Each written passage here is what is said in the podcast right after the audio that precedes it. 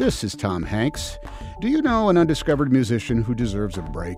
Well, we have an idea for them. NPR Music is holding a tiny desk contest to find one great unsigned musician to play the iconic Tiny Desk concert series and tour the United States with NPR Music. All you have to do is shoot a video of your musical act playing an original song behind a desk and submit it by January 29th. Learn more at npr.org slash tiny desk contest. Hey, y'all, it's the NPR Politics Podcast, here to talk about the week ahead, a week that will have a lot of stuff going on here in Washington, including, of course, President elect Trump's inauguration this Friday. I'm Sam Sanders, reporter. I'm Danielle Kurtzleben, political reporter. And I'm Domenico Montanaro, political editor. All right, back at it again after a long weekend here. First, some housekeeping. One, if you didn't see the announcement in the feed already and you are in the D.C. area, Come and see us do a live show at the Warner Theater in downtown DC on Friday, February 10th. The three of us will be there. We are looking forward to it. The live shows are always fun. Yeah, It's I've so done good to one. meet It was folks. and it was great. And the Warner Theater, I mean, this is pretty awesome. It's, I've never been it's there. Like, it's but just Google image it. It's Yes. like this It- it's beautiful big, right? place. It's big. It's gorgeous. I hope we can fill it. It's very ornate. Yeah. Help us fill it, y'all. Yeah, exactly. Please. Also, uh, special episode for me because that will be my last episode as co-host of the NPR Politics Podcast. oh man. As I've said before, I'm leaving this podcast a bit after the inauguration to work on a new podcast that you will hear soon. So come on out and see the show and watch me shed a final tear. Does this have a name yet? Uh, my final show with y'all. Your podcast. No, your new Sam's podcast. goodbye. Oh, um, Sam's long goodbye. It's my new podcast. yes. I mean, we're just gonna call the new show Dominica. Uh, go for it. Dad jokes. There you go. Yeah, just That'd call be it a good dad spin-off. jokes. Dad yeah. jokes. Okay. Anyways, tickets are on sale at nprpresents.org. Also, speaking of inauguration, we'll do an episode wrapping up the day's events on Friday. Look out for that one. We'll also have an episode out tomorrow after Barack Obama's final press conference as president. All right? Okay. All right. Okay. So let's talk about the transition of power that will happen later this week. Donald Trump will take office as the least popular president in some 40 years. Something like only 40% of Americans view him favorably. That is according to some new polls from CNN and uh, ABC and the Washington Post.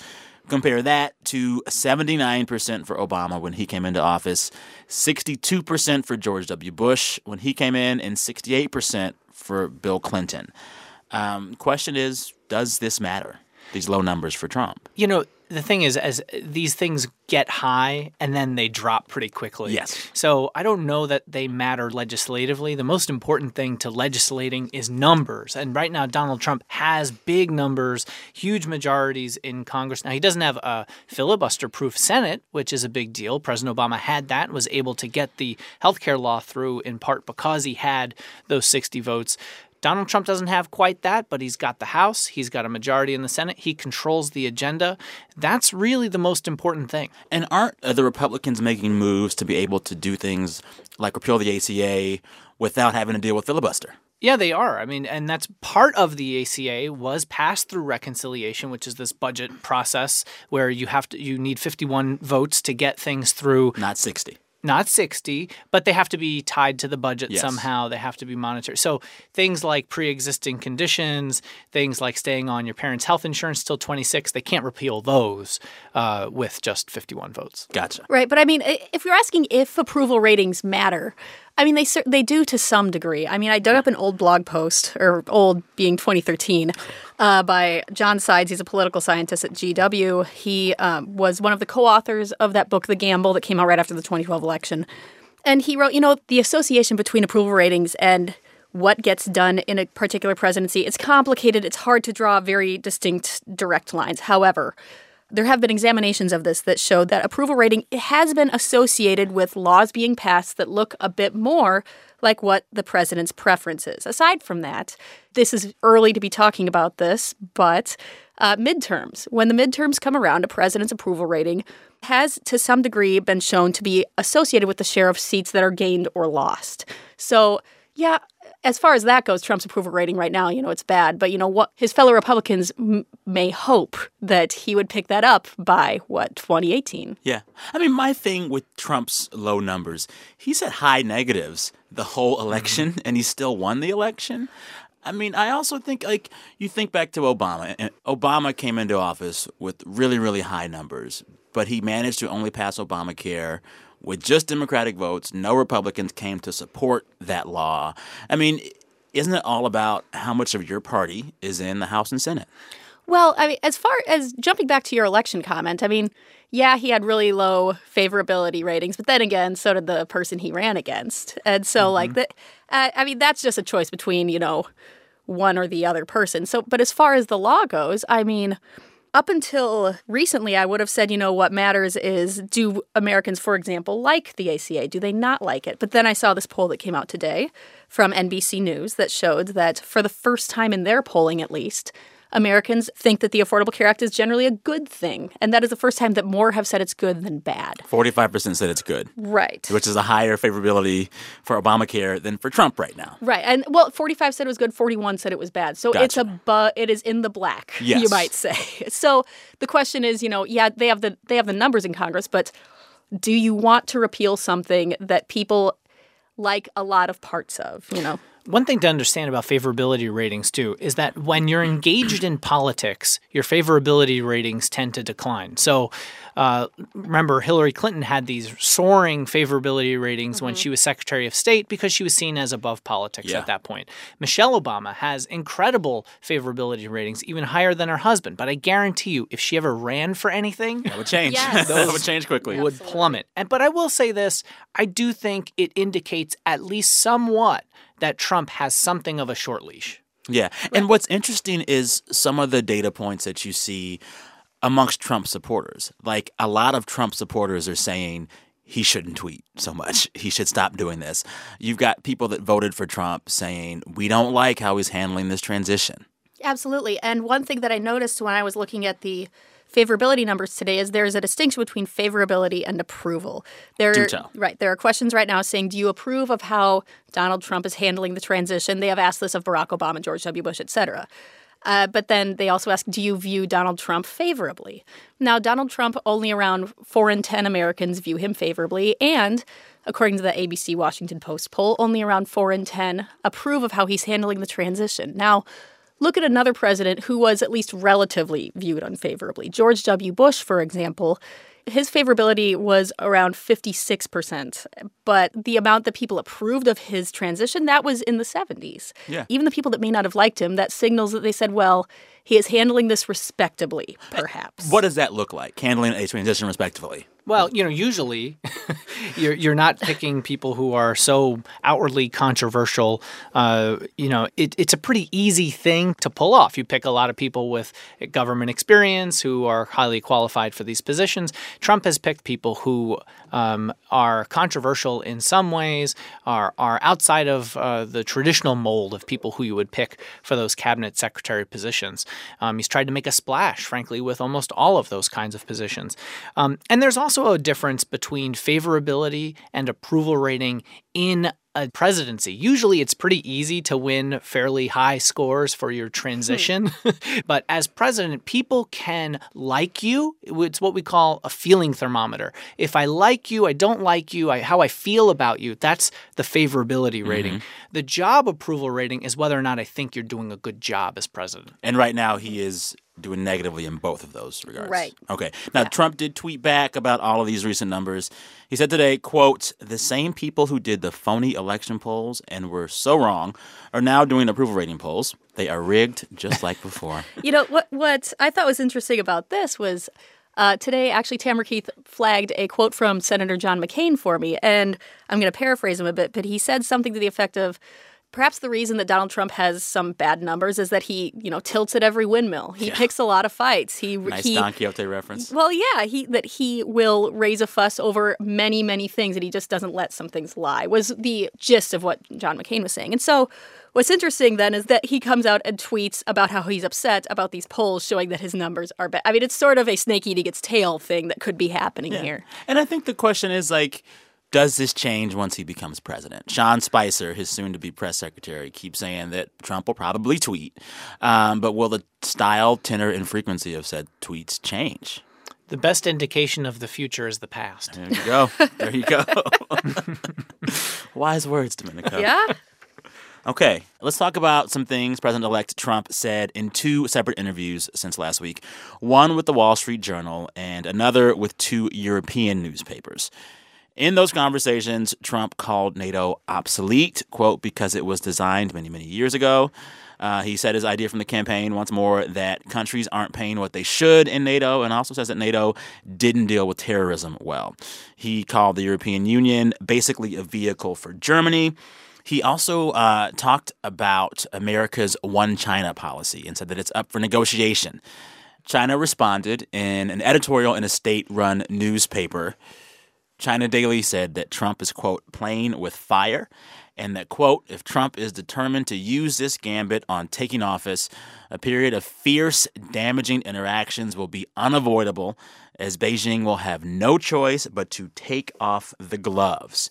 What is up with seemingly in just two quick interviews, Trump has set off or continued spats mm-hmm. with multiple foreign leaders throughout the world. You know, Trump is always looking for leverage, you know, and he's he's been t- touting the kinds of things that he wants to try to accomplish whether it goes to China devaluing its currency, uh, trade uh, deficits with China. Uh, when you think about NATO, you know he doesn't think uh, NATO countries are paying their fair share. But the, these things raise real questions about the direction that Donald Trump wants to take American foreign policy and where America stands in the world. You know, NATO was formed after World War II as something that has now become a check on Russia and the former Soviet Union. It was a way for those Western countries to have an alliance that could say to Russia to stop any kind of potential encroachment. Uh, and when you're talking about trying to walk some of that back, it makes a lot of American allies very itchy. You saw that in Angela Merkel, the uh, German chancellor's response to this, uh, where she said essentially Europe could stand on its own. Yeah. Right? Um, but at the same time, you've heard Trump say that uh, NATO is very important to him. Uh, you heard his defense secretary uh, nominee pick, James Mattis, take to his hearing last week and say that NATO was the most important alliance, maybe in the history of alliances ever. And he said that he's told Donald Trump that. He said Donald Trump actually has asked questions and might try to gain a deeper understanding of this issue. So you have a potential conflict within the administration. You have Donald Trump, uh, who's continued to talk about NATO, where he really stands on this. We're only going to be able to find out once he becomes president what he's really trying to do. It makes American allies very squeamish, though, when they see how much he has praised Vladimir Putin and Russia, something that Angela Merkel, for example, in Germany, does not want to be compared to, you know, Putin as an equal, for example. Yeah. The only thing I would add is as far as the stuff about the EU and Brexit and all of that goes, I mean, I, I raise my eyebrow a little bit at that in the sense that, yeah, it, this is what you would expect to hear from him, right? I mean, yeah, he is pro Brexit. I mean, he has raised a lot of policies to combat, you know, some of the effects of globalization. And it really does make some sense that he would be fine uh, with the EU, you know, coming apart a bit. But I just wondered when I heard this, you know, it's shaking his fist, it's thundering at the European Union, but I wonder how much that matters to anybody in the European Union. Yeah. You know, I think for me, what's most interesting is that for most presidents and their administrations, regardless of their stance on foreign policy, there is a pretty universal understanding that everything when it comes to foreign diplomacy, every word means something and every word must be taken carefully. and every statement and every speech and every address is carefully, carefully crafted because every word means something important. Right. And it seems as if Trump has thrown that idea out the window. Right. Well, with Trump, uh, my sense is that with a lot of what he says, you know, there's all this talk about taking him literally or figuratively or whatever, blah, blah, blah. But I mean, you know, we all laughed when you said every word needs to be chosen carefully because, you know, Trump says a lot of big things where maybe every particular word is not perfectly calibrated. But with Trump, it doesn't necessarily seem to be about every single word, but about a feeling. Is he conveying yeah, a feeling? Yeah. For example, when he's talking about one China, when he's talking about Brexit, He is always trying to project America's back. Yes, he is trying to project a particular image. And so I think that's sort of the attention that he's going to be dealing with. What feeling is he getting across? But people will take you at your word, is what he may come to find, or at least people have taken past presidents at their word. That may change. I don't know. You know, I've had Trump transition officials tell me that Trump bristles at these protocols. They they don't understand. He doesn't understand why these protocols are such a big deal On diplomacy. Like for example, with Taiwan, you know, he took this phone call from the Taiwanese president, and it caused something of an international kerfuffle with China. Uh, and but Trump said. We sell them $2 billion worth of arms, and I can't take a phone call from somebody. That kind of protocol doesn't make sense in his view. I suppose I suppose I would add though, like Yes. he- hear Harry and Domenico say that. I mean, that kind of common sense way of saying something like that. Well, you know, we sell them all of these things. Of course, I can take a phone call. I mean, that's why people like him. That sort of straightforward. You know, why should I follow all of these highfalutin rules when you know this just this just makes sense to me? That's what I want to do. you Yeah. know? And Yeah. if he believes and his supporters believe that the whole system is rigged and broken, why would you follow the rules of a rigged and broken system mm-hmm. anyway? Right. Right? Anyway. Meanwhile, the Democrats, they are busy in Congress fighting battles over Obamacare. There were a series of rallies held by Democrats around the country over the weekend to rally supporters of the Affordable Care Act. Bernie Sanders was a headliner for at least one of those rallies. Uh, and on the Hill this week, there are hearings for more Trump cabinet nominees, including Betsy DeVos for Secretary of Education, Scott Pruitt for the head of the Environmental Protection Agency. Tom Price is Trump's pick for health secretary, and he is sure to face tough questioning from Democrats over his opposition to the ACA. And then Rick Perry, former Texas governor, is the energy secretary nominee. He will have to talk about the department that he once said he wanted to eliminate. Uh, what are we watching this week in terms of those hearings, guys? Okay, well, let's start with Tom Price because he's related closely to the big topic of the moment, the ACA. So, Tom Price is a Republican representative from Georgia. And, you know, of course, one of the big things that he will be asked is, you know, what do you think should be done to replace the ACA? And of course, he has been one of the fiercest opponents of it. Now, one issue he will likely come up against is Donald Trump's statement over the weekend that he has a plan nearing completion and that he wants insurance for everybody. You get insurance. You get insurance. You get insurance. Look under your seat. Um, yeah. So the so the question is, you know, then How? yeah, how how exactly would that work, and how would you control costs and all of that? So of course that will be a big part of this. Aside from that, uh, there was a report out from CNN this morning about a potential conflict of interest that Representative Price had in the past. Basically, what it what it is is that last March he bought shares in a medical device company called Zimmer Biomet. Then, shortly thereafter, he introduced a bill that would have delayed a law that would have hurt that company. Then, after that, Zimmer Biomet's PAC donated to Price's reelection campaign. Huh. So I'm sure that that will come up as in, in some of his questioning. Could that stop him from getting picked, though? I mean, the Republicans have the numbers, right? Right. I mean, yeah, you- you're absolutely right, but you can. have to peel off a couple if that's what's going to happen. yeah, I mean, yeah, absolutely. Uh, uh, what I'm saying is, you can definitely expect to hear some Democrats, you know, thundering Yes. away at him about that. Yes. Yeah. Someone else who might get some tough questions uh, from Democrats and possibly Republicans here is Trump's pick for Education Secretary Betsy DeVos. You know, she runs this uh, company called WindQuest Energy with her husband. They invest in wind power companies. She's a known advocate for charter schools and school vouchers. She's a, a GOP donor, former Michigan State Party chairwoman. Her husband is Dick DeVos, the son of Richard DeVos, who's listed by Forbes as the 88th richest person in the world. He's worth more than five billion dollars. So that's where their uh, where their fortune comes from. But the left is upset with her because uh, unions see her as somebody who's very anti-public education. She's once said that public education is quote a dead end, and they don't see how somebody who thinks public education is bad is now going to oversee public education. On the right, there's starting to be this growing uh, sentiment from the kind of Tea Party grassroots that uh, they don't like her because of past support for, wait for it, Common Core. Just a refresher. I, we know what it is, but it's, I haven't heard it in a while. Common Core is a set of standards that has been implemented under President Obama, but was originally written by Republican governors. It started in many circles with uh, Bobby Jindal, who's the governor of Louisiana, uh, Jeb Bush, the former governor of Florida, and who ran uh, unsuccessfully for president in 2016. But that whole script got flipped and turned into uh, something that some liberals and some conservatives were very upset met with not only the Republican governors who had supported it, but obviously the Obama administration because they dangled this funding through Race to the Top uh, for people to sign on to Common Core standards in order to get federal funding.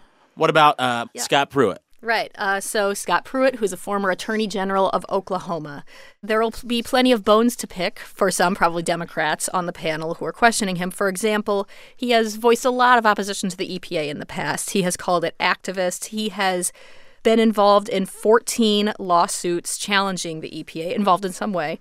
Aside from that, he has said that climate change is, quote, far from settled. You can expect a lot of questioning on that.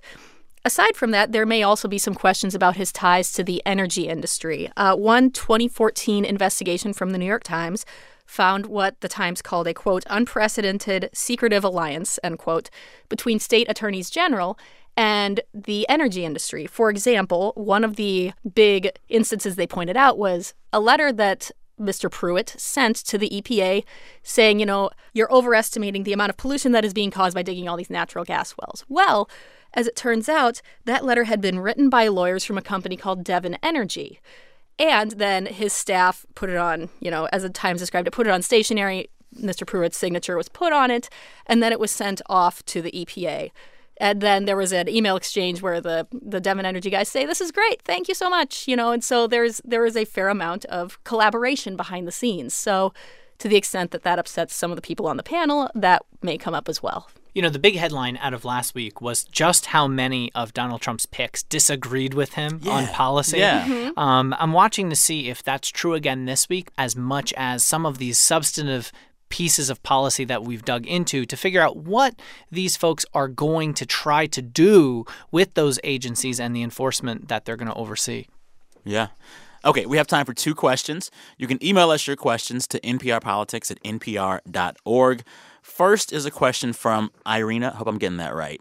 It's about the Affordable Care Act. She wrote, quote, the Republicans keep insisting that the ACA needs to be repealed because it's not working. The Democrats claim that the plan is working and is just beginning to come into its own after some expected growing pains. What are some of the metrics used by each side to prove their case, and what conclusions can really be drawn about Obamacare's success? Good question. Well, so let's start with the most recent news, which is a report that came out from the Congressional Budget Office just today. Uh, that is a nonpartisan organization that is associated with Congress, does lots of estimations of the effects of different laws. Now, what the CBO found is that repealing parts of the Affordable Care Act, you know, this would not be a full repeal of all of the provisions, but of a lot of the budgetary ones. The mandate, the subsidies, those being the two biggest things, Yes, right? individual mandate, employer mandate, and Medicaid expansion, that sort of thing. Yes. That getting rid of those within the first full plan year would increase the number of people who are uninsured by 18 million. Now, this is assuming no replacement. This is purely repeal, but, ju- but that just repealing those portions of the ACA would increase the number of uninsured. Not only that, but it would boost premiums by 20 to 25 percent. A big part of that, they said, would be because you would likely have fewer young, healthy people, more older, unhealthy people proportionally on the Yes. rolls. Yeah, I think it really depends on what that actually entails. But to get to some of the arguments uh, that Irina brings up, uh, Democrats also point to the number of uninsured and how that percentage has dropped. Uh, certainly, nobody would disagree with that. That's because of the mandate that's in the healthcare law requiring people to buy health insurance uh, if they're not covered by their employer. Of course, that has made the insurance uh, rate drop. When Donald Trump says that he's going to keep everybody insured, get everybody insurance, well, it's going to have to be lower than what that percentage is currently. Um, Democrats also argue that rural hospitals would suffer. Uh, Republicans, on the other hand, say that premiums have increased, uh, that you are increasingly stuck with one option if you're in these exchanges, and that prices are going up. Democrats counter and say that prices are actually going up slower than they had been before the Affordable Care Act was put in place, and that yes, some places they're stuck with one option, but they would hope to have more competition uh, into the marketplace. But that is a problem for uh, for sure at this point. The thing with the high prices aren't a lot of them, or some of them at least, subsidized. So it's not really as high Right, as the first amount would seem. That's right. Yeah, some people, based on how much money you make, you get a subsidy uh, that you have to put toward it. I mean, clearly, the difficulty in the red tape to just get insurance is something that Republicans have been able to use against this law because it's not the simplest process. Process. Right. You know? at all. But even Democrats admit there are some problems with Obamacare that Yeah. need to be fixed. But Right. it's very difficult to fix something that has been uh, stuck as such a lightning rod, and you don't get the kind of cross aisle collaboration that's really necessary to do that. Yeah. Another question we got from Sarah that is partly about the growing number of Democrats in Congress who are boycotting Donald Trump's inauguration, including civil rights icon John Lewis. Sarah writes, quote, Hey guys, I am planning to go to a march in Tel Aviv on Saturday, which is a sister march to the big women's march happening the same day in D.C. My question is Do you think the pushback to Trump, the protests, the congressman not going to the inauguration, do you think all that makes him more popular or less popular? Sarah. Good question. Um, for folks that don't know, there's going to be a big march and a few events in D.C. the day after Trump's inauguration, the Women's March on Washington. This is basically a response from opponents to Trump and his policies. Oh, first of all, wow, a sister march in Tel Aviv? I didn't. I mean, Yeah. that's, I that's know. kind of It's fascinating. global. I hadn't heard about that. I mean, I think that, like, when you talk about people like John Lewis boycotting the inauguration, people that love John Lewis probably don't like Donald Trump. Right. And You know what I'm saying? So, like, how much of this stuff is just going to convince people who are for or against Trump to go further into their corners? You know, it's interesting when you think about uh, whether or not protests or marches can create some kind of groundswell for change. Um, there are obviously times in our history when that was the case, when presidents were open to meeting with leaders of those movements to say, "What can we do with you? What, how can we work together?" It- It's going to be interesting to see if that is a way that Donald Trump reacts to something like this, or if he just sees them as political opponents um, meant to be bludgeoned and taken down um, and put in sort of list you know it's like he has two buckets bucket a of people who seem to be supporters and friends who he can trust and bucket b of opponents who are kind of irredeemable, uh, to borrow a word from Hillary Clinton, and who he doesn't need to uh, bring on board. So, how he decides to deal with this is going to be an interesting thing. But you're right. I think that it's it, it is difficult uh, when Republicans have the kinds of numbers that they do, when you have an opposition that doesn't quite seem to accept that Donald Trump is a legitimate president in the way that John Lewis certainly uh, mentioned uh, over the weekend. You know, I think that it can be hard to see any kind of reconciliation out of that. As far as the Women's March goes, I mean, I, the two things that I would say is that, you know, it is true, and I've heard a lot of people, you know, talking about this. Like, going to the march itself doesn't affect any change. It doesn't change any policies, blah, blah, blah. Why even bother? One thing is that, I mean, it matters to the people who are doing it. And this sounds very soft focus and everything, but I mean, going, the, the sense of empowerment that comes from seeing the number of people who are in this group with you. I think that this is the sort of thing that can sort of light a spark under a lot of people. And, you know, think back to the Tea Party, how it started out, you mm-hmm. know, and became a movement. The people showing up at congressmen's town halls, people, you know, dressing up. And so, like, we, there are all sorts of visual associations we have with, of the Tea Party because they were so active and so effective at protesting, at getting their message out, and, you know, at eventually getting a lot of, you know, backing from larger political organizations. So I would argue that that you know that should this spark something bigger and continue past it it could be a big deal When I think about the effectiveness of marches, I remember back to the run up to the war in Iraq. And there were countless of anti war protests throughout the country and the world, some with hundreds of thousands of people in the streets. The war still happened. Um, there, there, there are lots of times where protest does not change policy, but there are lots of times when protests can change a conversation. If you think about Occupy Wall Street, after a year or two of them being out there in the streets, every politician worth their salt began to talk about income inequality. So they can change the conversation. You know, after three years or so of the Black Lives Matter movement, we had debates between presidential candidates where they talked about things like implicit bias. That was a result of the Black Lives Matter movement. Totally true. So protests can change conversation. I'm not so sure that it can directly, immediately change policy. But when thinking about how to change policy, the best way to do that, whoever you are, is to call your elected officials and tell them what you want. Hmm. Also, we just got word of news that President Obama is largely commuting the sentence of Chelsea Manning. This is the Army intelligence analyst behind a massive leak of government secrets and data in 2010. We'll have more about that in our episode tomorrow. And that is a wrap for today. We'll be back with an episode tomorrow evening, wrapping the president's final press conference. You can stay up with our coverage on npr.org and on your local public radio station. And again, we'll have a post inauguration episode up on Friday. Also, on that day, you can hear us live on your radio during NPR's special coverage of the inauguration. That starts at 10 a.m.